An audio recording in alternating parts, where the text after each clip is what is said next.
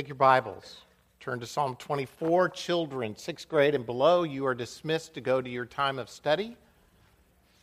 The mass exodus.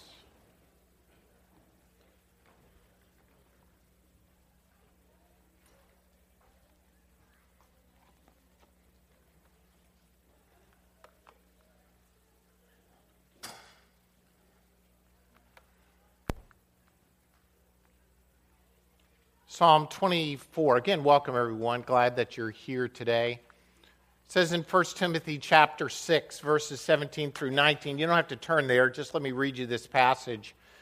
Timothy says, Command those who are rich in this present world not to be arrogant, nor to put their hope in wealth, which is so uncertain, but to put their hope in God, who richly provides us with everything for our enjoyment. Command them to do good, to be rich in good deeds, and to be generous and willing to share.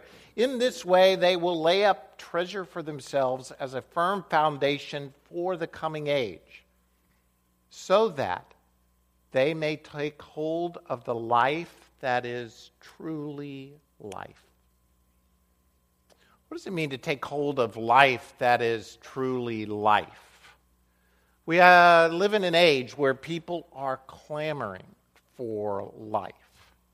They're demanding life. They're demanding rights. They're demanding happiness. They're demanding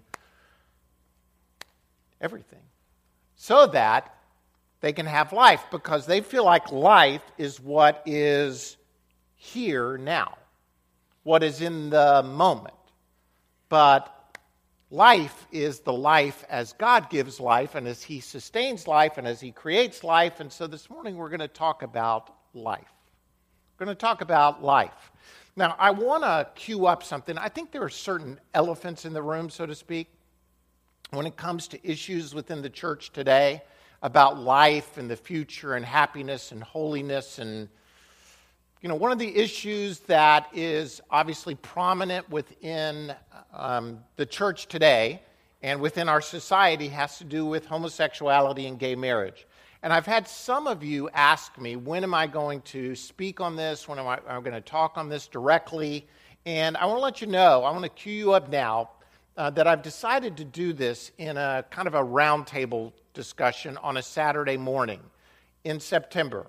And I'd like to do a series of discussions, not just about this topic, but about other topics uh, that have to do with tough issues that the church is facing and what does the Bible really, really say about these issues. So you can mark your calendar for Saturday, September the 19th, 9 o'clock.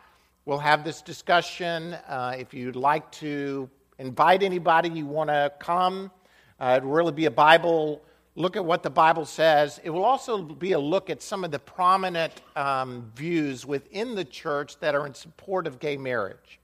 Uh, I want to address those and look at those and look at things from a biblical standpoint. There's a book by a guy named Matthew Vines called God and the Gay Christian uh, that I want to uh, do a review of. And there's also a book by Kevin DeYoung called uh, a more traditional view, but a great book written by a young man on what does the Bible say about homosexuality. So if you'd like to come to that or invite anybody to come, that's going to be Saturday, September 19th at 9 o'clock here, and I'll take questions and we'll have a discussion about the topic.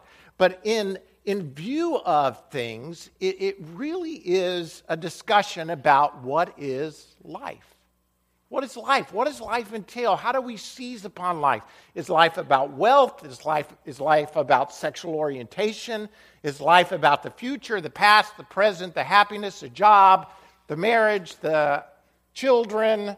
Uh, what, what is really life all about?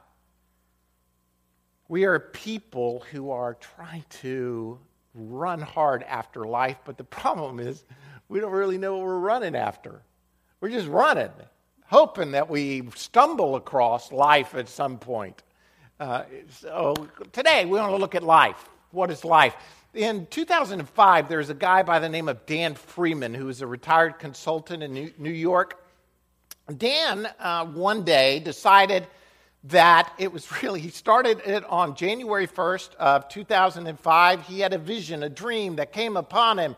And the vision dream was this I'm going to visit 1,000 bars in New York City this calendar year. There you go. What a goal. 1,000 bars I'm going to hit in New York City. First of all, that would probably not be that hard to find 1,000 bars in New York City. He began to blog about his journey. At the beginning of his journey, he said, I'm sorry, I'm, I want to hold on to the seriousness of this. But at the beginning of his journey, he said this If you don't have a dream, how can you make a dream come true? He blogged about his adventures, and when he reached the end, here's what he wrote in an article for Forbes magazine. Yeah, Forbes magazine printed a whole article on Dan Freeman and his attempt to visit a thousand bars in one year. He said, When on December 31st I had my final drink at the Pioneer in Manhattan, all the local television stations covered the affair. It was gratifying to see how many people showed up to celebrate the occasion. Some I had met along the way, and others had just read about my journey on my blog or in the newspapers. Here's what I want you to see. He says this Much as I enjoyed my journey, it wasn't something I would ever do again. I missed being able to just settle in at my local bar for a couple of beers and being able to stick around for more than one drink if I ran into an interesting crowd. Well, okay, sometimes I did hang around. But I had my objective and I never lost sight of it. Here's the tragedy that I read between the lines in Dan's account Sometimes you have this dream and you go after your dream, and your dream is there, and you find out your dream is non sustaining. It's really not life giving. Such we find as people who go after money hard, or a career job, or a, a career hard, or a spouse, or children, or what. They get the dream, and what do they find? They find that the dream is really not all that life giving. Here's the truth we who believe the Bible have to hold on to, and it's this life comes from God. It all centers upon Him. Anytime we turn to something else as a source of life, we're going to have a challenge, and our dream is going to be found lacking. Today's psalm is a psalm about life, it's a psalm about worship. For those of you who are just kind of coming in today, we're at the end of a study on Psalms. We've been looking at it for 11 weeks, looking at various Psalms. Remember, the 150 Psalms that we have in the Bible are really like studying a hymn book. Uh, it's one of the reasons they're so hard to read because many times you, you really just don't study a hymn book, especially without the tunes. You just have the words it becomes a challenge and you're trying to get the story, the flow of it. We love the beauty of the language, but there are really five different books in the book of Psalms. It's divided into, it was written by numerous authors over thousands of years. So there's so many different kinds of Psalms. I gave you a study handout at the very beginning of the journey we were making together. If you didn't get that, there's still some in the foyer where we divided the Psalms up into the different types and books, and it'll help you read the Psalms. And that's really what I'm trying to trying to do is give you a help on how to read the beauty of this this book. But today's psalm, Psalm 24, that we're going to look at, and then we'll finish up with Psalm 150 next week, a psalm of worship. This is both a psalm about life and a psalm about worship it, it, really, we, though we know it says a Psalm of David, we don't know exactly the background to it. It's been speculated that it's a psalm that was sung as the Ark of the Covenant was brought up to the temple uh, for worship. Some have speculated that uh, because the temple wasn't built yet, that it was a psalm of David prior to when he brought the Ark of the Covenant into Jerusalem for the first time after it had been uh, lost to the Philistines, so to speak, and then he had to have it camp out for a while because he didn't transport it right. It took it a while to get back to Jerusalem. And as he come into Jerusalem, remember David was dancing. Remember that whole scene? Uh, David uh, dancing naked. We promise that won't be at the elder ordination next week. Uh, David dancing uh, before the Lord as he brings the Ark of the Covenant up. into the, the tabernacle that this could have been the psalm that he wrote and sung for that occasion, though we, we, really, we really don't know. I'd like for us to stand and read this psalm together. Uh, psalm 24, read it out loud together, and then we're going to look at what, what does this psalm speak to us about life. So stand up with me and let's read Psalm 24. I'll have it on the screen for you to follow and for us to read together. The earth is the Lord's and everything in it, the world and all who live in it. For he founded it upon the seas and established it upon the waters. Who may ascend the hill of the Lord? Who may stand in his holy place? He who has clean hands and a pure heart who does not lift up his soul to an idol or swear by what is false. He will receive blessing from the Lord and vindication from God, his Savior. Such is the generation of those who seek him, who seek your face, O God of Jacob. Lift up your heads, O ye gates. Be lifted up, you ancient doors that the King of glory may come in. Who is this King of glory? The Lord strong and mighty, the Lord mighty in battle. Lift up your heads, O ye gates. Lift them up, you ancient doors, that the King of glory may come in. Who is this King of glory? The Lord Almighty. He is the King of glory. Lord, we pray this morning that we would come to the realization of who you are and how you bestow us with life. Thank you, Lord. In Jesus' name, amen. A great psalm, one of my favorites. One of the beauties of the, the book is this psalm about the Lord and the earth being everything in his scope. So let's look at some points about how God gives us life. And they seem fairly obvious, but sometimes the most obvious things in the Bible are the hardest ones to get, are they not? I mean, really, we have to keep revisiting these things over and over again because we live in a culture and we live in a place that tries to twist these truths. And if we're not careful, we'll buy into some of the twisted truths uh, that are around us. So, here's the first point God owns life. God owns life. The earth is the Lord's and everything in it, the world and all who live in it, for he founded it upon the seas and established it upon the waters. Now, I know that sometimes in the Psalms it speaks in hyperbole, meaning it just goes way over the top to, to, to say a truth, but this truth is absolutely true. Everything in the world, me, you, the world, everything we see around us belongs not to us, but to Him. He is the owner of everything, including life itself. It exists by Him, He's the one who created it. He, we're going to see in a minute, He's the one who sustains it. It is for Him. He is the owner. Therefore, we are recipients of what He's given us. This is a really important truth that we we have to get a hold of is that God is the owner of everything. Which means if he owns everything, then anything I got came as a gift from him. Are you with me? That's why it says in James that every good and perfect gift, every good and perfect, really, every gift comes from God. Every gift comes from God. He is the one who is the giver. When we get this when we get this into our thick heads at some point, it will change the way we view everything around us. In other words, possessions are not really possessions because I don't get to possess them, right? I mean, they're not mine to possess. The biblical idea is that God is the king he is the owner of everything, and then everything that He's given to me as a gift, I'm managing on His behalf.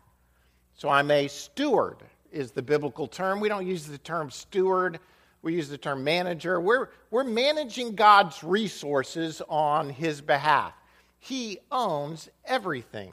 There are many, many, many passages over and over again throughout the Bible that speak on this idea. Psalm 50, verse 10 For every animal of the forest is mine, and the cattle on a thousand hills. By the way, this is not David talking, this is God talking. God's the one who's saying, everything's mine. The forest animals, little squirrels, little bunny foo foo, everything is mine. Everything is mine. Acts 17 25, he says, And he is not served by human hands as if he needed anything, because he himself gives all men life and breath and everything else. He is the giver of all gifts, including life itself. Now, if we get this truth, then we understand that God, the owner, really has all the rights. Which means, what rights do I have? What rights do, this is a really important question. What rights do I have? Really, you got nothing. Unless God gives it to you. Those certain inalienable rights that you have, they are a gift from God. Even the rights that you think you have are really rights that He's loaning to you, rights that He's giving to you. It said that Bishop Edwin Hughes once delivered a sermon on God's ownership. Uh, Bishop Hughes is from an earlier generation, 1800s. God's ownership of all that we have. And in his congregation, there was a wealthy businessman who took offense at this message that God owned everything. That week, he called up the bishop and asked him to come to have lunch with him at his estate. Any anytime you have not a home but an estate, you're living in a whole different kind of circle than me. During their visit, the man walked Bishop Hughes through his estate, the gardens, the woodlands, the farm, Coming back to the great house, they stood overlooking all the property of the man, who then said to Bishop Hughes, Now are you going to tell me that all this does not belong to me? To which Bishop Hughes smiled and replied, Ask me that question in a hundred years. you get the point. It, if we can't take it with us, we're really not the owners of it understanding God's ownership will really give us balance in life. In this self centered, very materialistic world that we live in, if we can really get an understanding, why does, why does Paul tell Timothy that we need to understand life that is really life? He goes back and says something like this Look, God gives you everything you have and that you need, but for what purpose? So that you can give it away to others. You're not the owner, you're just a conduit of the blessings of God. It's not to just make its deal, its home in you. It's, it's an idea that, oh, God, I, I'm being blessed with what you've given me. Thank you for food. Thank you for clothing. Thank you for my home. Now may I be a conduit of your blessings. We as Americans, especially, we think we're the recipients and we're going to hoard all we can. You know, it's really important to be hoarders in, uh, I'm trying to say that, uh, that word carefully, hoarders in this day and age. It's really, that's who we are. Instead, we need to let it go. Just let it pass through and bless the world around us. Deuteronomy 8:18 says this, "But remember the Lord your God, for it is he who gives you the ability to produce wealth and so confirms his covenant, which he swore to your forefathers as it is today. Even the ability for you to work, to get wealth, is what? It's a gift from God. He's the one who gives you that ability. If you're a great salesman, don't be so proud. Thanks, Stevie. I wasn't aiming that toward you, but uh, but if you're, a, if you're a great speaker, don't be so proud. If you're a great computer technician, if you're a great mother, if you're a great father, don't take pride in those things. Take pride in the fact that God has given you the ability. It's all about Him, it's to His glory. That's why we do everything for Him. First Chronicles 29 12 says, Wealth and honor come from you. You are the ruler of all things. In your hands are strength and power to exalt and give strength to all. I know I'm hammering this point hard, but we have to somehow get a hold in this day and age that God is the owner of everything and I'm his servant or I'm his steward. But that leads me naturally to the second point, which kind of is inherent, and I've already hinted about it. If God owns everything, everything that I have, including my life, comes from him. It's a gift from him. Look at verses 3 through 6 of Psalm 24. He says, Who may ascend the hill of the Lord? Who may stand in his holy place? Now, look up here for just a second. This is really, really a great idea. The psalmist is asking, who, who gets to come into the holy place? Who gets to come into God's presence? He, here's the key if God owns everything, including his presence, and the psalmist is asking the question who gets to come there? Who gets to set the rules on who gets to come there? God does. Now, does that seem very fair to you and me? Well, obviously, the way I've framed it, I think, makes it sound fair. But many times we look at the things that the psalmist is going to list, that the Bible's going to talk about, and we say, you know what, that doesn't seem too fair to me. That doesn't seem right to me. Here's what seems right to me. Because it seems right to me, I'm going to set up a pathway to God that allows for this or this or that. Except we're forgetting God owns everything because God owns everything. Everything is a gift from Him, including life. He's the one who gets to set up the path, He's the one who gets to set up the rules. It says here, he who has clean hands and a pure heart, who does not lift up his soul to an idol or swear by what is false, he will receive blessing from the Lord and vindication from God his Savior. Such is the generation of those who seek him, who seek your face, O God of Jacob. The psalmist gives some particular requirements that show holiness is the standard by which we get to come into God's presence. I'm in the process of helping my uh, fourth child get into college. Um, I know that some of you have been through this routine before. This is my fourth rodeo, so to speak, of helping a child get into college. And if you'll remember, you send your grades, your test scores, your volunteer hours, um, beauty photos. I know that's new to this one. Um, you send whatever they need, immunization stuff. You got to send all this stuff to a college admissions department who then takes all of your stuff and they get to decide if you get into their college or not. God is the one who gets to decide who gets to come into his presence. The psalmist gives some pretty strong admission requirements to get into God's presence, does he not? I mean, look at them clean hands, pure heart. Do you know, I, I think we're all eliminated.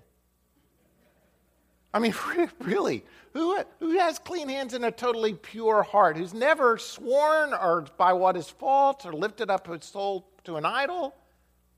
Bad news. We're all on the outs. Even in the Old Testament, they knew they couldn't meet these requirements. So God gave them a sacrificial system by which the sins that they had committed were kind of kind of put off. They, they killed an animal to say, God, we, we acknowledge that we sinned. Here's the blood. And by this blood, we ask that you would overlook our sins so that we can in turn come into your presence. Ultimately, God sends um, a lamb, his son, his one and only son, to die so that all of us could be included. And our sins not just overlooked or passed over, but that our sins could be forgiven. Because without that, we would never be right in God's sight. Again, this whole idea of holiness, God overlooking our sins so that we're right in His sight and can come into His presence, clean hands, pure heart, never lifting up a soul to an idol or swearing by what is false. We can't do that on our own. We'll never be right in God's sight. But God did it through Jesus. He, he had Jesus come to this earth. Jesus died on the cross. His blood was shed for us so that our sins could be forgiven and we could be made right in God's sight, so that we could receive life. The Bible talks about this standing before God, being right in his sight as righteousness. In 2 Corinthians, Paul says, God made him, meaning Jesus, who had no sin, to be sin for us, so that in him, again in Jesus, we might become the righteousness of God.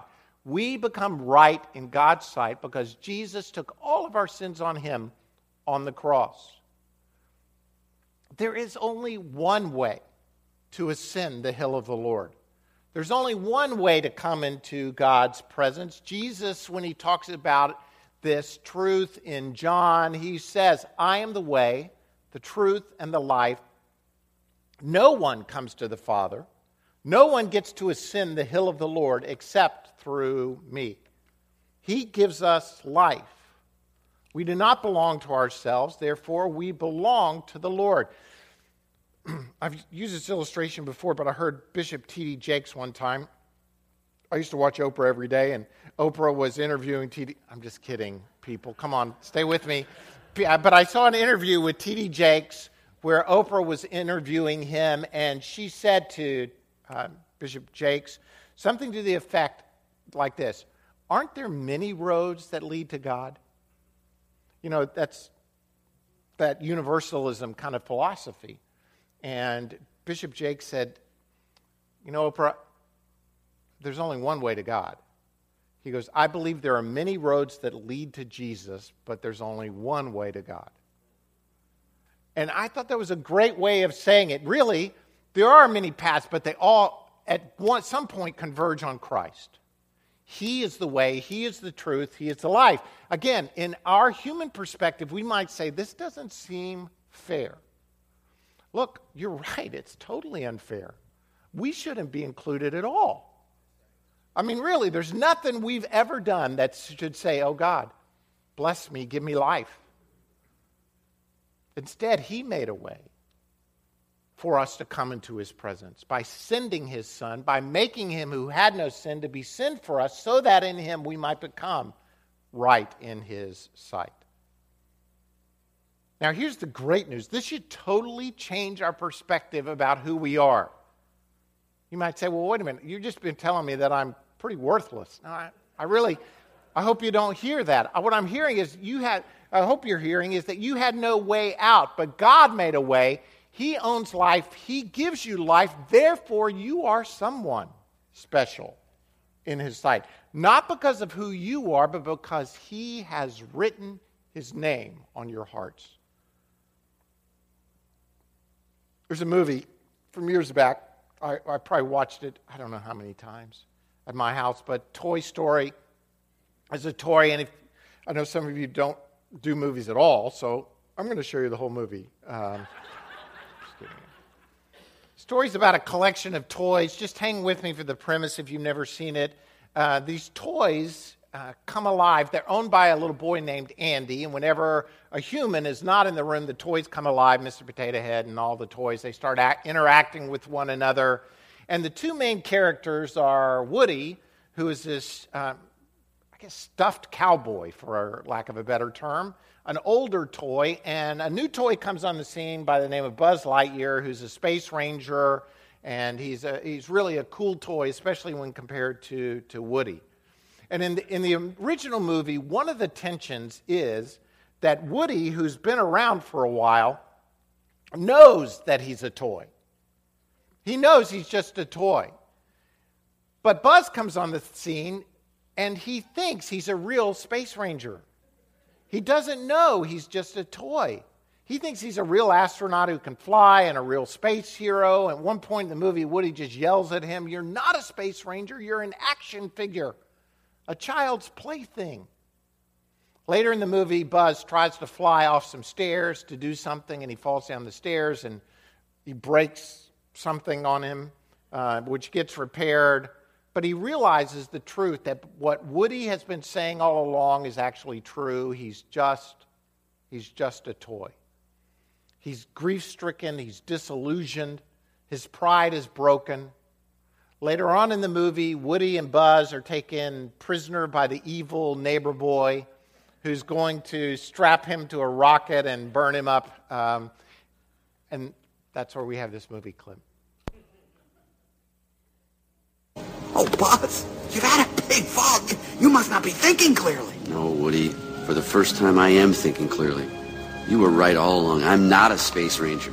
I'm just a toy, a stupid, little, insignificant toy. Whoa, hey, wait a minute. Being a toy is a lot better than being a, a space ranger. Yeah, right. No, it is. Look, over in that house is a kid who thinks you are the greatest, and it's not because you're a space ranger, pal. It's because you're a toy. You are his toy. But why would Andy want me? Why would Andy want you? Look at you. You're a Buzz Lightyear. Any other toy would give up his moving parts just to be you. You've got wings. You glow in the dark. You talk. Your helmet does that, that, that whoosh thing. You are a cool toy. As a matter of fact, you're too cool. I mean, I mean, what chance does a toy like me have against a Buzz Lightyear action figure? All I can do is... There's a snake in my boots. Why would Andy ever want to play with me when he's got you? I'm the one that should be strapped to that rocket.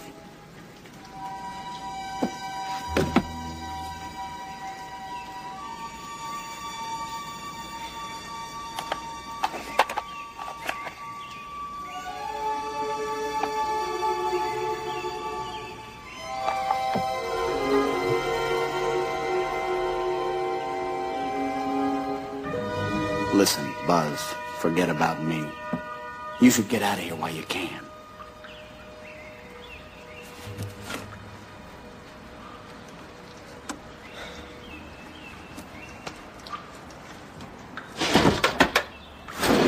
Buzz, what are you doing? I thought you... Come on, Sheriff. There's a kid over in that house who needs us.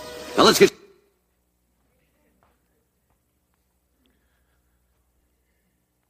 I love the part where he looks down at his foot and Andy's name is written on his shoe. And uh, suddenly everything changes for him. He realizes his significance is not in the fact he's an act. He realizes it's because who he belongs to. When we realize that God owns life and God is the one who gives life and he has given us life, it should change our, to- our whole perspective. You are not a compilation of the things you've done or the things you've gathered. You're not even a compilation of your family and your children. You are who God says you are. You have been written not only in your heart, but He has written you, according to the book of Revelation, He's written you on the palm of His hand. Your name is written in the book of life. And that should change our perspective. We are His. We're more than conquerors, we're more than overcomers. Now, see, I would think you'd be getting really excited by now about who you are in the Lord because I know, like you, even this week, I've battled in my thinking who I am based on what is going right in my life and what is not going right. Amen? I know we've all at some point this week battled, oh man, this, this overwhelming sense of who we are based on what we've done. What I'm telling you, people, is if we ever get a hold of this, that God is the owner and that God gives life and we belong to Him, it will so change our perspective that we'll launch out in faith in a day by day, moment by moment basis. Leads me to the third point, and it's this God sustains life. Not only does He own it and give it, but He sustains it. Lift up your heads, verses 7 through 10. You, O you gates, be lifted up, you ancient doors, that the King of glory may come in.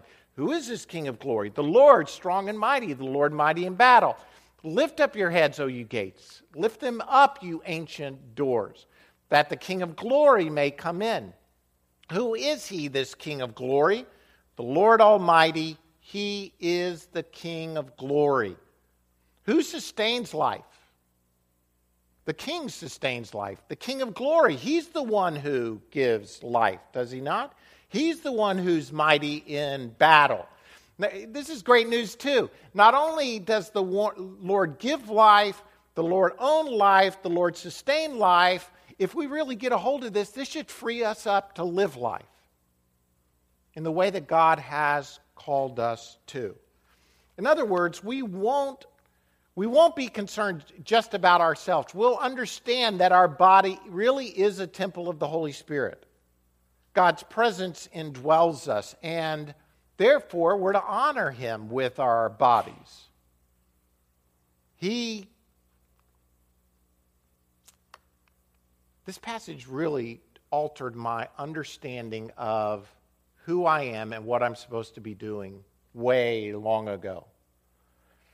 I've told my story before about how I came to know the Lord at an early age. I lived a life trying to really be good, trying to really be holy. I, I was raised in the Baptist church, really tried to do all the Baptist things, uh, went to church, read the Bible, uh, tried to live a life that I was you know, I, I didn't drink, I didn't dance, I didn't have sex. Um, you know, all the things you're told that will really make you holy. And I was totally miserable when I realized that all of these things that I did or didn't do were not, they were all about me. And I, there just was no life to it. There was no, I was doing the right stuff, but there was no life. Why? Because I came to a point where I realized Look, this is about God's ownership. He gives me life. Not only that, but He puts His presence within me to live the life that I'm supposed to live. I'm responding to Him. I'm not trying to get His approval. And then it freed me up to, to really share life with others. 1 Thessalonians 2 8 says, We loved you so much that we were delighted to share with you not only the gospel of God, but our lives as well, because you had become so dear to us. When we realize the life of God and that it indwells us and instills us and fills us, we then are free to do what? Give life away, to live life, to share with others. I don't know about you, but I get so consumed with myself. I get so consumed with trying to live my life that if I'm not careful, I don't really think about helping you live your life.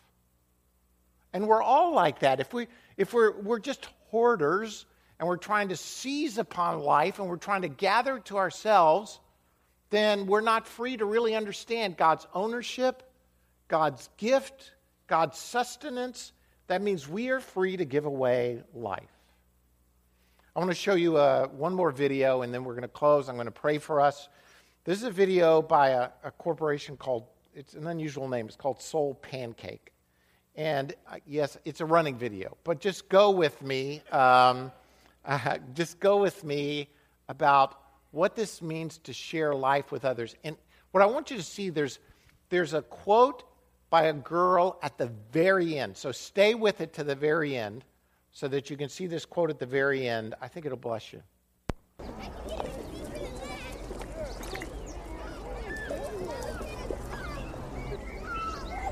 Here comes the runner.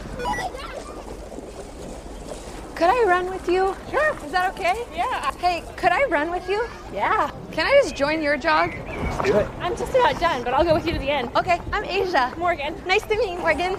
Morgan. Morgan. Morgan. 30 seconds. They're coming towards you, station one. First sign's going up. Now. Morgan! Is that your name?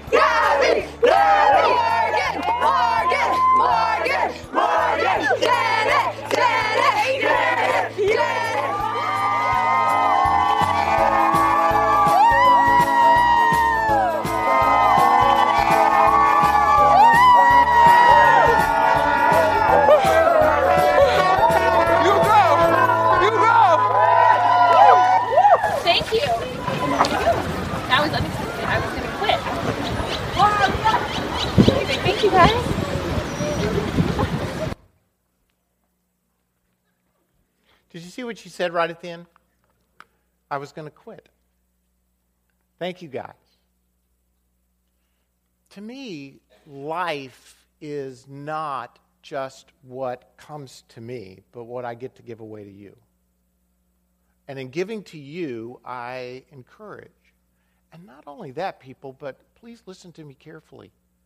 Life is not about us, but it's about out there.